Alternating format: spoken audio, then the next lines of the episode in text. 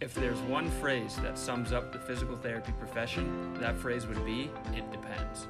Welcome to the Tales from the Plinth podcast, where we will explore the notorious it depends phrase through interesting and in depth interviews with physical therapists from all types of practice.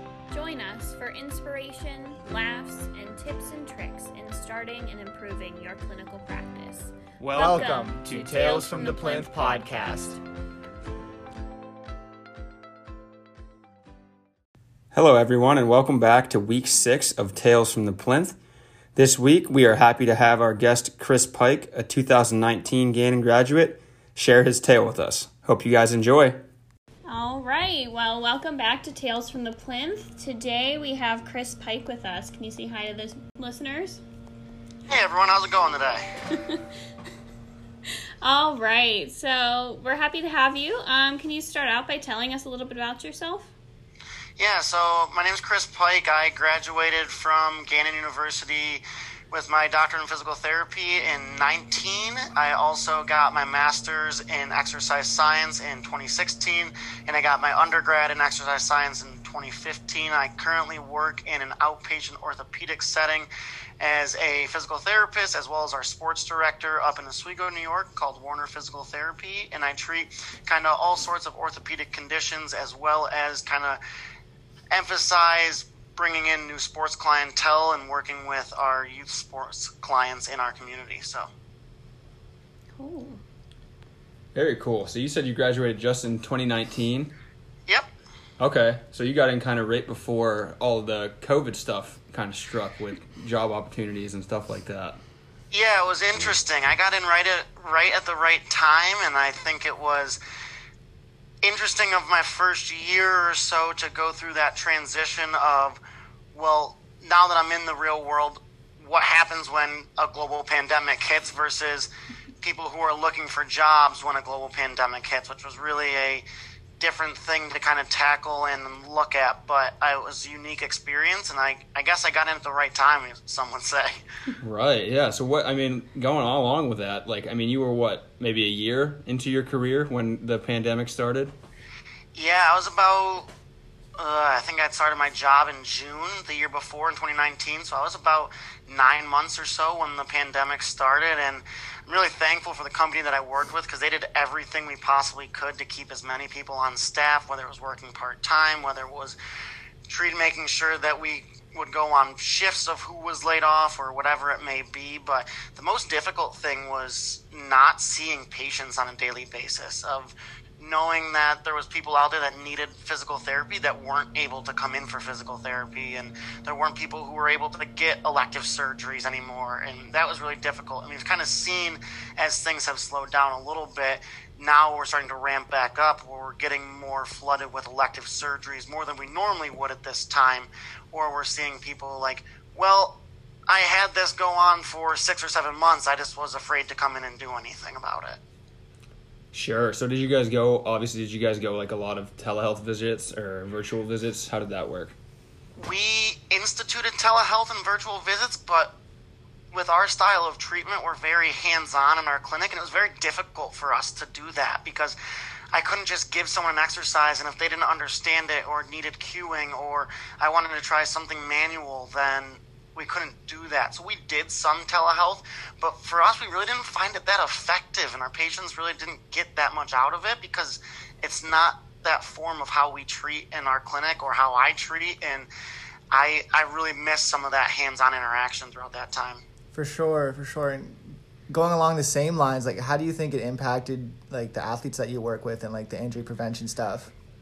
It made a huge difference with that because we started a training program and a step down program at our clinic and things like that where we're building up athletes and getting them in doing a full healthy screen and we weren't able to do that. And then these athletes weren't training because they weren't going to the gym or they were doing stuff on their own that just wasn't very safe. So i consulted with a couple gave a couple some exercises and things like that some workout programs things i would normally give them but they weren't there to get that direct corrective experience as i like to call it and i think that really hindered them, and especially hindered them once we reinitiated some of those programs after the bulk of COVID had died down in our area because then they weren't where they were when we left. They weren't where we were when they left off, and that really made an impact. So um, I know you just kind of talked about how you guys do the ramp up period and stuff when you're working with athletes. Uh, a lot of the sports are kind of starting to come back now. Have you seen maybe an uptick in injuries since maybe this pandemic has occurred? Because you know kids weren't getting that proper um, maybe dosing before they went into their sport. Absolutely. We're definitely starting to see an uptick in that. We're starting to see some overuse injuries. We're starting to see things like a shin splint or just sprains or just general aches and pains that athletes wouldn't have normally had, or if they would have had, they wouldn't have been as severe as what they're experiencing now. Like, for example, in our area, football just started recently, and the number of injuries that we're seeing from football are a little bit more than what they would normally be because these kids haven't experienced contact from a contact sport in almost two years since football happened previously. So we're seeing more injuries of that regard than we normally would for sure. That's Wow. interesting. So, going along the same line and kind of taking a step back, back to your time at Gannon, you said that you had worked as a strength and conditioning coach while you were a PT uh, student at Gannon, right? Yeah, I did. So I was actually uh, a grad assistant strength and conditioning coach, but I was the only strength and conditioning coach that we had on staff, other than some interns here and there. So I was working quite a bit while going to PT school. I don't know if some of our professors were huge fans of it at times when they were looking at my caseload and workload, but I wouldn't have changed it for the world. I mean, Gannon Athletics, I that's what got me into PT. I was again an athlete and going through that coaching aspect and getting that hands-on experience with division two athletes and high quality athletes is something that i will never forget and always cherish What sport did you play at Gannon? i played football i played football for five years there Oh wow, Nice. sweet. How did that impact like kind of like the lens you looked at PT school through? Like did you like always see yourself as more bred for the athletic orthopedic type population? Uh, so actually, at first I did. Yeah, when I was like, I knew kind of out of high school I wanted to be a PT. That's why I chose Gannon. It was the best fit for me with being a small school, having the opportunity to play football, and knowing that I wanted to go be a physical therapist. So I was like, orthopedic sports all the way, absolutely. And then I, when I got through some of the clinical work and stuff, and I got a really awesome rotation up in Buffalo at ECMC in an acute care hospital, and I was like, "Whoa, I'm gonna take a step step back here because this is also really awesome." And I really had a passion for some of the stuff we were doing there, and I was working in a burn unit and a kidney transplant floor, and that was really interesting. But ultimately, I think I just fell in love with the sports aspect of it and saw gaps that needed to be filled for orthopedic medicine and sports medicine and rehabbing athletes or prehabbing athletes and just training in the right way in injury prevention because I saw flaws in when I was an athlete and going through the system. And I think that high school population, which is one that I really enjoy working with now, is some is a population that is just kind of misunderstood. And I saw that as I looked at how freshmen came into college as college athletes. And I don't think I would have seen that if I wasn't in the strength and conditioning realm.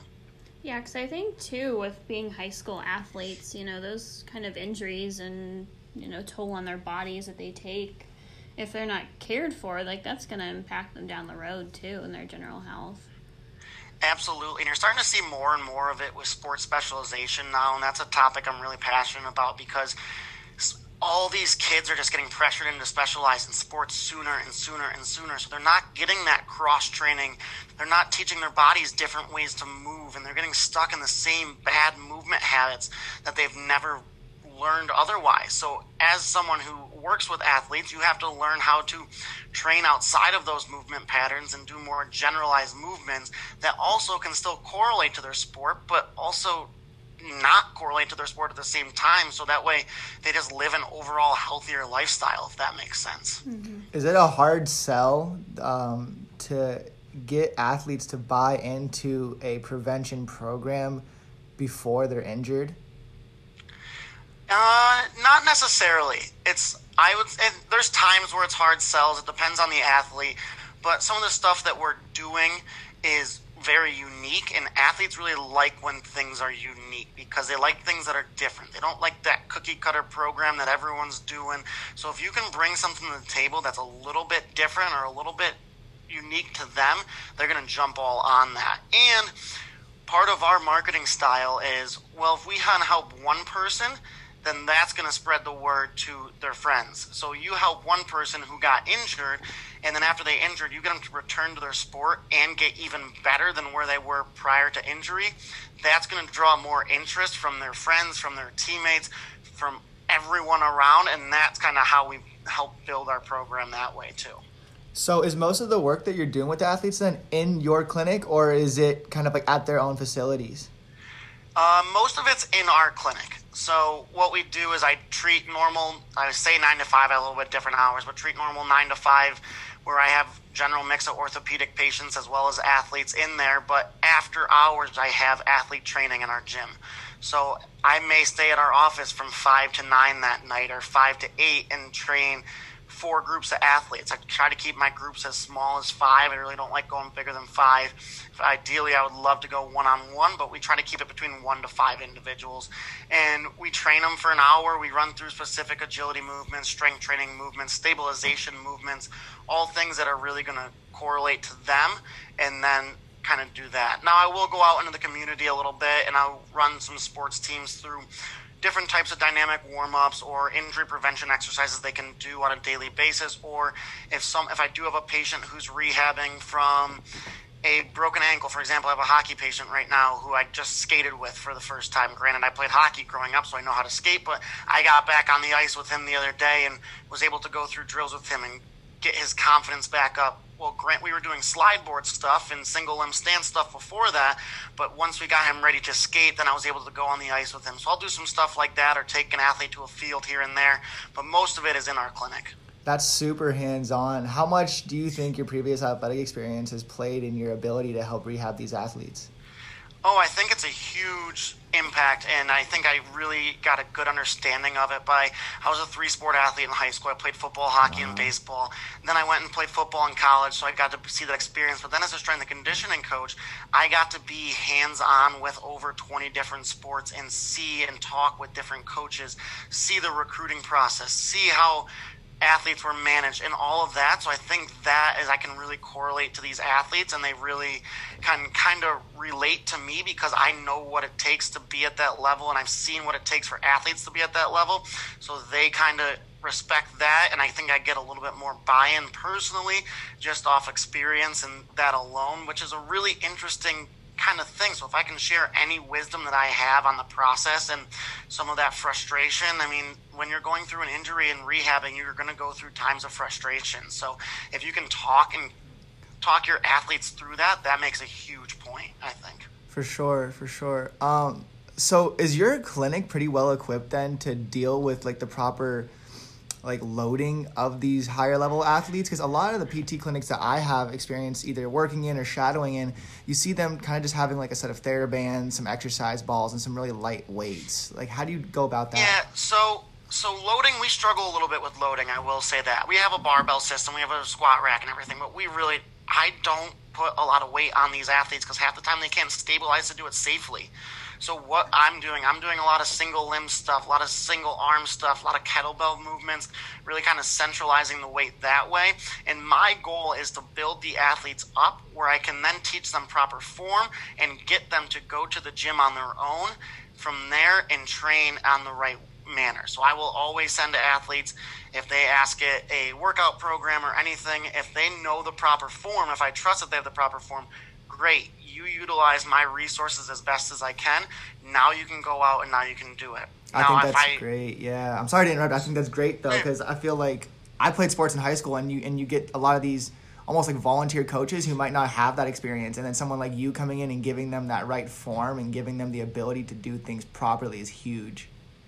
Yeah, absolutely. I mean, we have up to like a hundred pound kettlebells in our gym and stuff like that. So I can always just, I mean, I can still have someone lift 200 pounds, and if you have someone do a single leg sit to stand off a bench with 200 pounds, they're going to get way more out of that than they are with a back squat with poor form or throwing a barbell on with a poor clean form or something like that, where you can do a lot with kettlebells and dumbbells and isolating movements and getting single limb in unstable positions to really benefit them just as much. So, wow, that's great. So, you talked a lot about like the uniqueness is there? I was just wondering, could you give us maybe an example of in the preventative program, So let's say maybe you have a football player or a hockey player or a baseball player, and do you normally is that unique even to maybe the position they play? So say you have a quarterback versus a middle linebacker.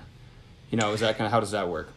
Absolutely, it's definitely unique with different. I always say my core lifts are the same, my core movements are the same of what we're doing and things that we make stronger, but my supplementary and accessory lifts and accessory movements and those are always a little bit different. I run through a little bit of a different screen with all these athletes, so I'm using the, I'm not sure if you guys have heard of it, the SFMA screen for athletes, uh, selective functional movement assessment. We run through those head to toe, and I'm also using some of Mike Reinold's, who's a PT out of the Massachusetts area, some of his new stabilization stuff and screening mechanisms to screen the athletes from head to toe before they even start getting into our training program, because that's going to identify specific weaknesses in specific areas of movements that we need to improve with that specific athlete. So I could have a group of five people coming in at the same time, but they each need a specific area that they might not all be the same. So then their first three exercises are going to be the same, but this person's going to go off and do that one, this person's going to go do that one, and kind of go from there. So it's definitely different based on position, but it's also just different based on individual because we're screening all of these athletes from head to toe. That's huge, Chris, because I know one of the one of the knocks you hear about PT, you know, maybe when someone says they go to PT and we did the same thing every every treatment. You know, I showed up and we did 10 minutes of heat and then this this and this and everyone in the clinic did the same thing. Kind of that cookie cutter mm-hmm. model is what we're all trying to get away from.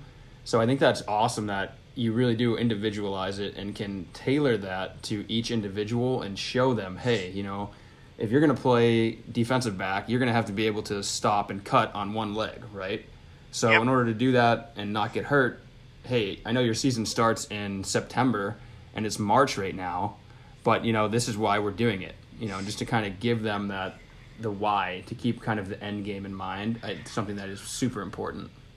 Absolutely. And one of the things I look at too is I don't know if this is becoming more and more popular, but when I'm training someone or working with a client or working with a patient and they're looking to get into dynamic activity, I look at what angles the body needs to move in that dynamic activity.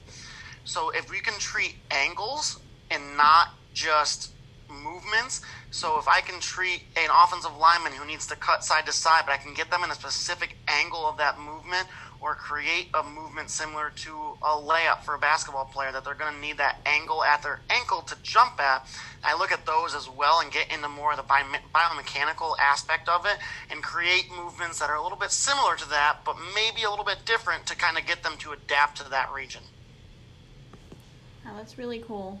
Um, so to switch gears a little bit, um, I know you mentioned that you had like an acute care rotation while you were in grad school. Um, how did your clinical experiences in grad school kind of help shape the therapist that you are today? Yeah, I think my clinical rotations just kind of made me more well rounded, but also made me realize like what I wanted to do and how I wanted to treat. I worked at my first my first clinical rotation was a very exercise based clinic with not very, very much manual therapy, and I was kind of always wanting a little bit more and a little bit more of that. And then I did a skilled nursing facility, and I kind of realized that that I could do that. It just wasn't for me. I just I missed a little bit of a challenge, and I just it wasn't really what piqued my interest. And I had a great experience, but it just didn't really draw my attention to really be invested on. And then I love my acute care rotation because I felt like then I learned how to handle different wounds and different wound care and different people with different comorbidities. And I think that's huge, even in the outpatient setting, to know the different comorbidities or where a person comes from or where their journey started versus where they're going to and when you finally see them if you are in an outpatient setting. But one of my biggest clinical rotations was my fourth and final rotation, which was actually in Erie. It was at a UPMC facility with another Gannon grad, uh, Ryan Brown. He was very McKenzie certified, and I had a great experience with him, and he was awesome. I learned a ton from him. But the best thing about that was that he challenged me with every single day that I walked in there. He would ask me, "Why am I doing it? What's the reasoning? Where's your go? Where are you going? What's your plan? And what do you think it is?" And then he would just say, "Why? Why? Why?" Which was awesome because then I kind of learned, and it made me really develop that critical thinking. into now realizing how I develop my own treatment pattern and why am I doing this? What's the reasoning for this person to get that specific exercise and why is their diagnosis presenting the way it is? So that was really helpful for me and I think that one really shaped kind of who I am as a practitioner a little bit too. Chris, you just got me pumped up because Ryan is actually my CI this summer, so I'm gonna have to I'm gonna have to give him a shout out and let him listen to this just because you threw that plug Yeah. in there for him. So now you got me excited. W- welcome to the club. Get ready for a lot of questions. a lot of questions, but a great experience. I'm gonna have to prepare for that now. A little nervous, not gonna lie. oh, you got it. You'll be good. CE1, right? That's right. Yeah, you'll be fine. I I had it for CE4, so we had to really make sure I was ready for it. And we were kind of, he was kind of building me up because as I was going through it, I was also going through some residency interviews because I did look at some sports residency routes and had some interviews for that for where I actually got to go to some site visits and were in some of the final interviews and stuff. And he wanted to make sure that if he was putting his name on my resume as a reference, that I was really ready for that, and I couldn't be more thankful. So you'll you'll have a blast with that. Oh, I can't wait. So that's interesting. You mentioned residencies. We interviewed um, Pete Ruby a couple weeks ago, Yeah, absolutely. and he mentioned that he did a residency residency out at Pitt. So, what maybe made you decide not to go the residency route? Was there a specific reason? I mean, I mean, the reason was I was one of the finalists and just didn't get it. I had a couple great looks. I had a couple great interviews. It was a great experience, and I think everything happens for a reason. I'm really happy where I am now. But I got to go out. I got to meet with some of the best sports PTs in the world and got different experiences. And the interview process is challenging. It's really difficult. There's not a lot of PTs out there that do a sports residency and kind of go through that channel. There's only so many a year, so it's it really just came down to that that wasn't meant for me at the time and I've learned from it and kind of have developed my own pattern and I've gotten some my own mentors along the way but it was just it just wasn't meant to be but it was a great experience to even go through that interview process Yeah, that's great because I know Dave, um, or he was Dave. You just recently started thinking about doing a sports residency, right? After the interview with Pete. Yeah, so we're in the stage of our education now where we're deciding on our electives for our third year, and I know you have to have research credits for like a residency, or it's highly favored in that case. So, yeah, we're all kind of trying to figure out what we want to do. Yeah, and I, th- I think just have making sure as well rounded as possible. I mean, I I didn't have the research credits and I didn't do as much of that end, but I did have the hands on experience, which I think drew a lot of interest in me specifically with being a strength and conditioning coach and stuff. But there's people like it. If it's what you want to do, go for it and shoot for the stars. I mean, the teachers were super helpful with all of it. I really got some great experience, life lessons, just advice on the whole process, and I think it was ultimately I wouldn't change it for the world for going through that. So Absolutely. So, are you like so you have your CSCS then? yeah, so I have my CSCS. Interesting. Okay, cool. So that was another thing that I was thinking about doing as well. Um, and for obviously our listeners too, what do you think like is because like there's almost this conundrum, right? Like we call ourselves the movement experts, but then we go and we get like something like a CSCS just to have that degree saying that we could work with strength and conditioning athletes, right? Like, do you Yeah. think that it's a good idea for physical therapists to go and get that secondary type of degree? Go back and forth on this one a lot. I'm not going to lie, and this may be controversial in the PT world. I'm not really sure because I had my CSCS before I even started PT school. I had it because of my master's program at Gannon, where I was started to work with athletes. I got it because I wanted to be a strength and conditioning coach while I was in PT school. I got it for that purpose. If it was probably just through PT school, I don't know if I would have gotten it because I don't know how much it really benefits me on a day to day basis. If I'm not going to lie, like I think it benefited me more when I was a strength and conditioning coach for sure, but we learn so much as PTs to be movement specialists that you should know what's on the CSCS test. Is that is my main point.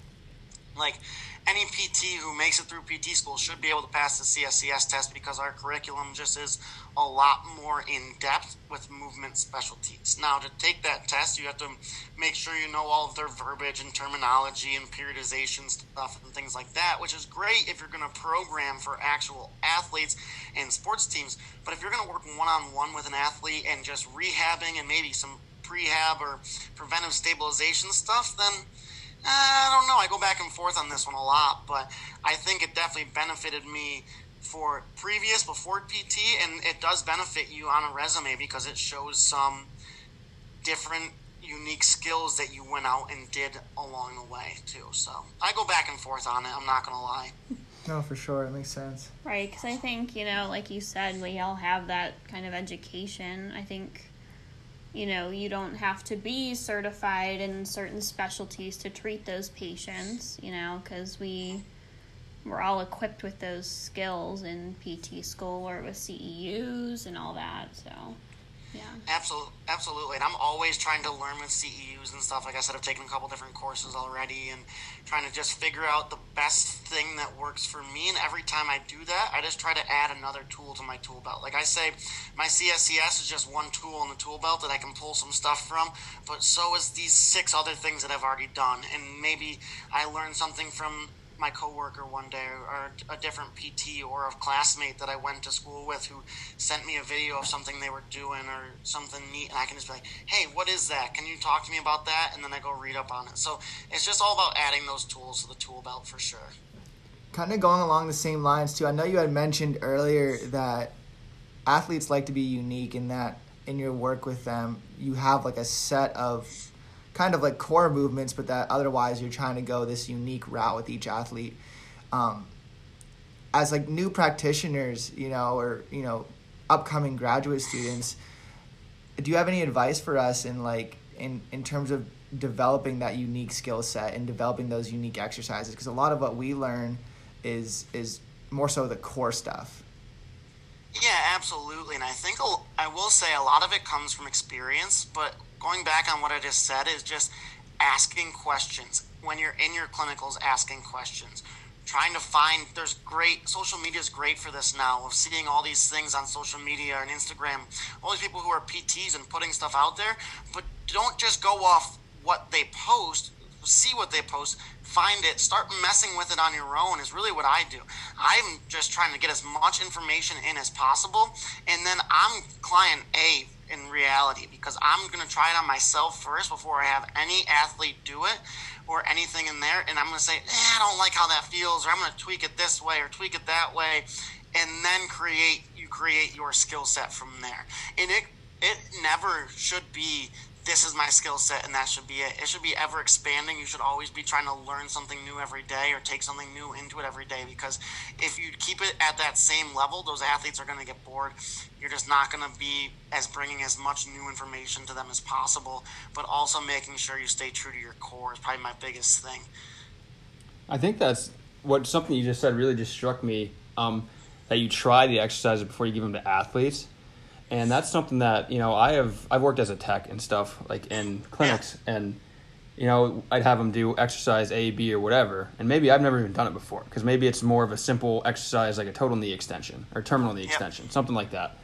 And I think mentioning like you said if you do it and know exactly what you should expect and exactly what to feel I think that's huge. And and going along with building that skill set do you think that maybe and I don't know I'm just kind of I'm just brainstorming here. Do you think maybe that a part of why a lot of therapists may fall into this kind of just smaller window of skills is that they don't maybe exercise as much as they should via, via busy schedules or whatever whatever it else may be. Maybe they don't you know, maybe they're afraid to prescribe something that they haven't done or they aren't willing to try out.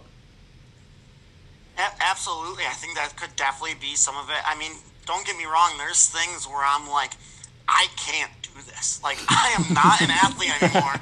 I have kind of given that life up. I can't do this. So I'm like, I'll try it. And I'll be like, this is not for me. I don't know why. but, but then I kind of take it to a patient. I'll be like, hey, I tried this. I can't do it. So I have the evidence of what the, like the image was or what the movement was and kind of be like let's try this together to see and i can kind of cue you on that because they probably have better, body awareness than i do they probably have that better activation or adjustments where I can be like, hey, try tweaking this or tell me what you feel.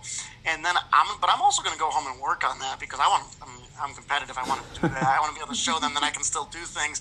But I think it, sometimes it just could be that fear of not being able to do it or not understanding what your skill set is, but it's okay to admit that you can't do things. We're not going to be these high level athletes anymore. We're as you get older, you kind of lose some of that skill set, which is okay. So take that on and admit it, but also tell your athlete, well, this is what I'm trying to get you to do, because they may understand it just by you describing it, or at least you showing it in a different manner going that going forward. Sure. Yeah, I think that's big. Like, I know, I don't know. I've had discussion with a couple of my buddies that are PTs and everything, and they were kind of saying, you know, they stay motivated to exercise every day because they felt that if they were, you know, constantly preaching exercise to patients and then they weren't going to do it, that that would just make them look hypocritical. So I think it really makes take it gives you a lot more weight to the things you say. If you maybe a patient comes in and you look like you're in shape or you show him that you can do the exercise, I think that's just I think it's really great and it's an interesting topic. I think that could be looked at further and really really explored.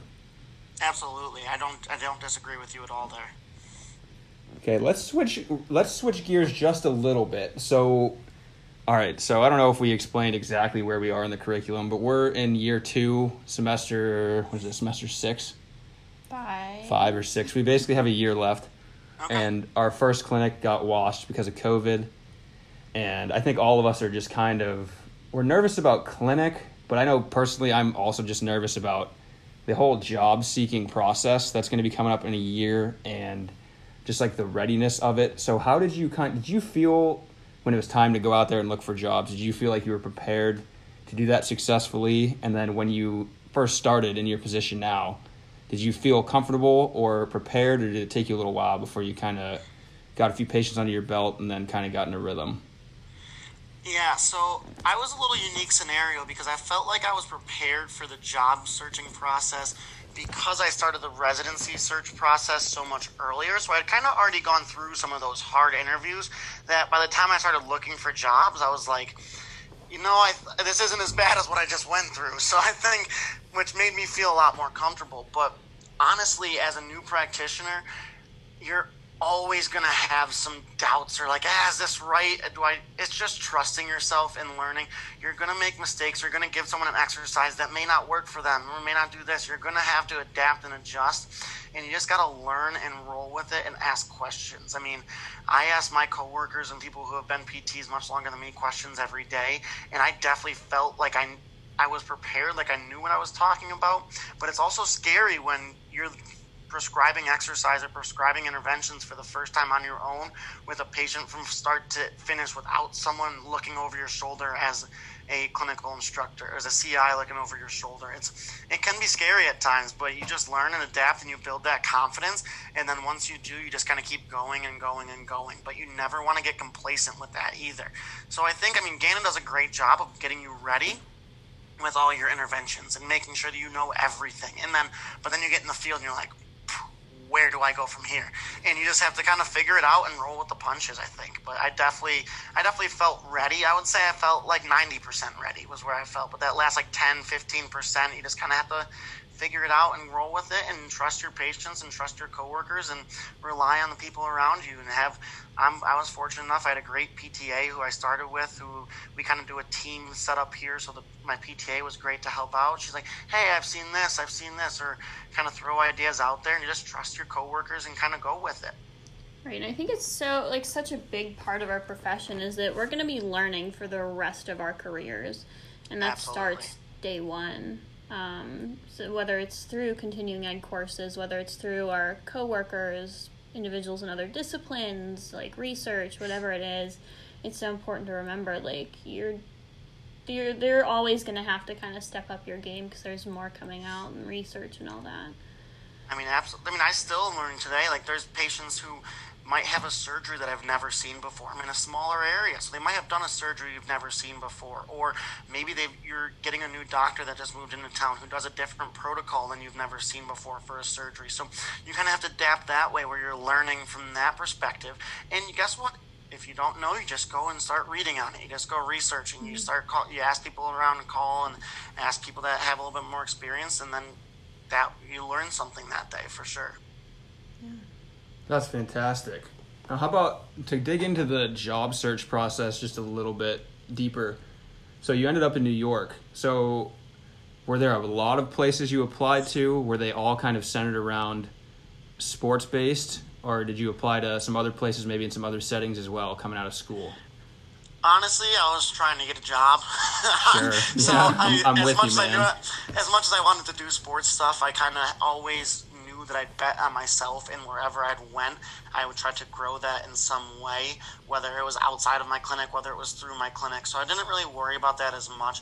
So I had a couple unique opportunities. I was looking to stay in that northeast kind of region where I end up taking a job back where I'm from in a place where I was a PT tech like yourself, like you just said. So I took it was it was the best experience for me. But I applied to a couple jobs in Buffalo. I applied to a couple jobs in Erie, Ohio. So I kind of wanted to stay in that northeast region. I really liked that area. It's where I grew up, and I ended up just finding the right job that ended up being a place that knew who I was, but also knew the skill set that they were going to be able to get with some of the sports experience. So, as much as creating as you can put on a resume, it's always tough because a resume can say whatever it wants. You kind of just have to put yourself out there and really make sure that they understand the experience and the skill set that you bring to the table. And even as a new grad, everyone has some experience or some skill set. You just have to figure out how to make yours special and how to get it to stand out. Whether it be a life experience that you went through, whether it be a clinical experience that you went through, all of those things can make you stand out in a different way. It's just making you experience how can you stand out specifically to that job that you're looking for.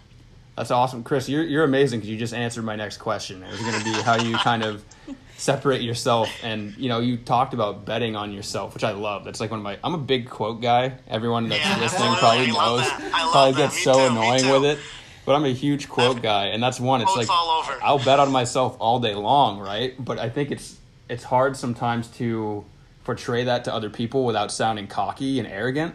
You know what I mean? Yeah. So it's kind of a fine line on how you, hey, like I know I'm going to be great here, but I don't want to come into this like a 25 year old new grad telling you that I'm going to change the world, and you know what I mean? Because every mm-hmm. everyone wants to say that. Yeah. So I just I think that was really uh, really awesome that you kind of just mentioned the separating yourself and talking about experiences and just doing that in that in that sense. Yeah, and I, Absolutely. I think as long as you have, you know, the proof to back it up, you know, there's no problem being confident and, you know, showing these people that, like, you are right for the job.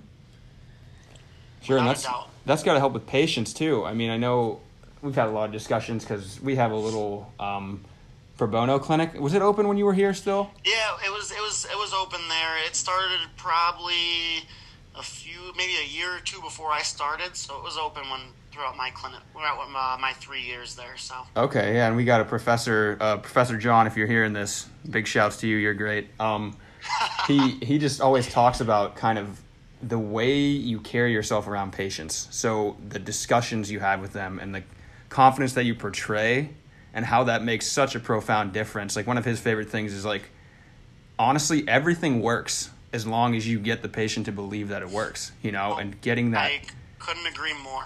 A thousand percent. I mean, if there was one specific intervention that worked with every single diagnosis or every single, everyone would do it.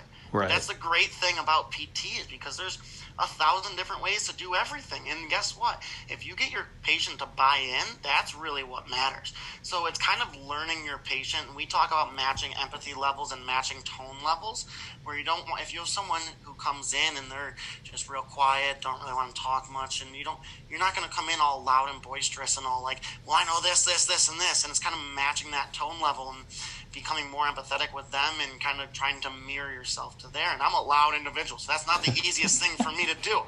So, but it's also so it's kind of knowing when to really spew. I say knowing when to really spew the pure medicine versus knowing when to hit it with just well compassion. We're gonna we're gonna do this and kind of that fine line and matching that and changing it to each individual patient. But if you get them to buy in and you just listen, that is huge and will change your outcomes in your clinical setting for sure. That's unreal. That's crazy, Chris. I love that because like I know one of my big things is I'm very just upbeat all the time, and I've I've struggled to turn it off. So, and I know like sometimes you mentioned like if somebody comes in, maybe they're chronic back pain, right? They've had it for ten years. They're not the happiest person. They don't want to. They might not want to see me all bubbly, telling them, you know, hey, this is great, let's do this, boom, boom, boom. They might just want somebody, a clinician that actually comes in and listens to the problems they have. And maybe what I think is powerful about PTs is how it's affecting them other than just the pain, right? Because they may go into PCP, pain management, whatever it is, and a lot of it is just centered on pain and the discomfort they're feeling, but maybe not so much about how that's affecting other areas of their life, whether it's work, being a parent, whatever it may be. So I think that that's a big opportunity for us to kind of sit back and be the ear that people need sometimes and really just focus it on how do we get you to participate in life better. Exactly. I don't talk about pain like I try to limit pain. We all, our entire clinic does. Our entire clinic tries to eliminate uh, eliminate the term pain and really at all costs. And sometimes you have to focus on pain and things like that. But we talk about movement. We talk about healthy movement, proper movement, functional movement versus dysfunctional movement. We really don't try to focus on pain because if you just keep asking the person about is this painful? How much pain, how much pain is this? How does this feel? Does this hurt? Well then they're going to just perseverate on the pain and they're not going to perseverate on well your motion's gotten this much better. Your movement looks this much better and kind of going from there. So i don't disagree with that yeah at all all right, Chris. So I know you gotta go soon, but I do have one more question for you. Absolutely. What's up? So, kind of along the same topic, to when you work with athletes who are maybe post injury, do you have any role with them in terms of like their psychological return to the sport in addition to their athletic turn to the sport? And can you explain that? Oh yeah, that psychological return to sport is something that is the most unaddressed piece in probably all of athletics. I would say. I wish I knew more about it. I can kind of only cope with the, the athletes as much as I have experience as much as I've experienced with other athletes, things like that, try to build their confidence back up. I have tried to look into some different things with life coaching, things like that through uh, one of the owners of our clinic. She's re- she's a PT as well. She's very big into life coaching. She's certified, so I ask her for advice on things.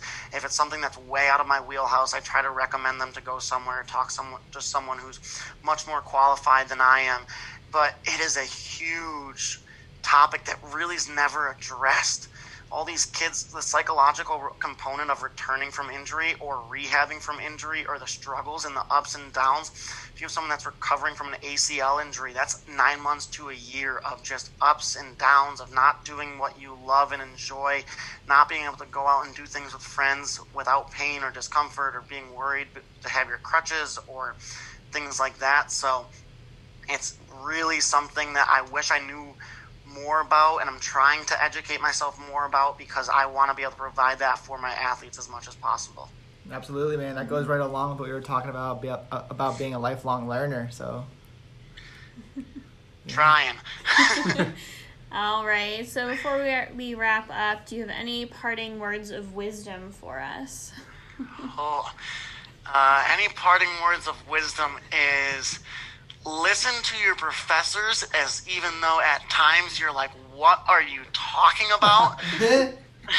Because i know i gave them a couple blank stares at times and was just like i have no idea how this is going to correlate to my primary practice or what i'm going to do but they weren't wrong. There's definitely things that i correlate from life or just different things that we talked about and it's not this, it's that, or guess what? It really does depend. As much as they say that all the time, and you hate hearing it, and you just want to never hear it again when you leave that school, it really does depend on the scenario and whatnot. So that's really just listen to them because eh, they do really have a great perspective, and they've been doing it for a long time, and they're it's very helpful. I will say they help make the transition to the real world a lot easier and are always there if you have questions. I know I've reached out to a couple of them since I've graduated, and they've been extremely helpful. So that's my parting advice, and just always just keep on learning, I guess. There you go, guys. Trust in your professors and bet on yourself. Thank you, Chris.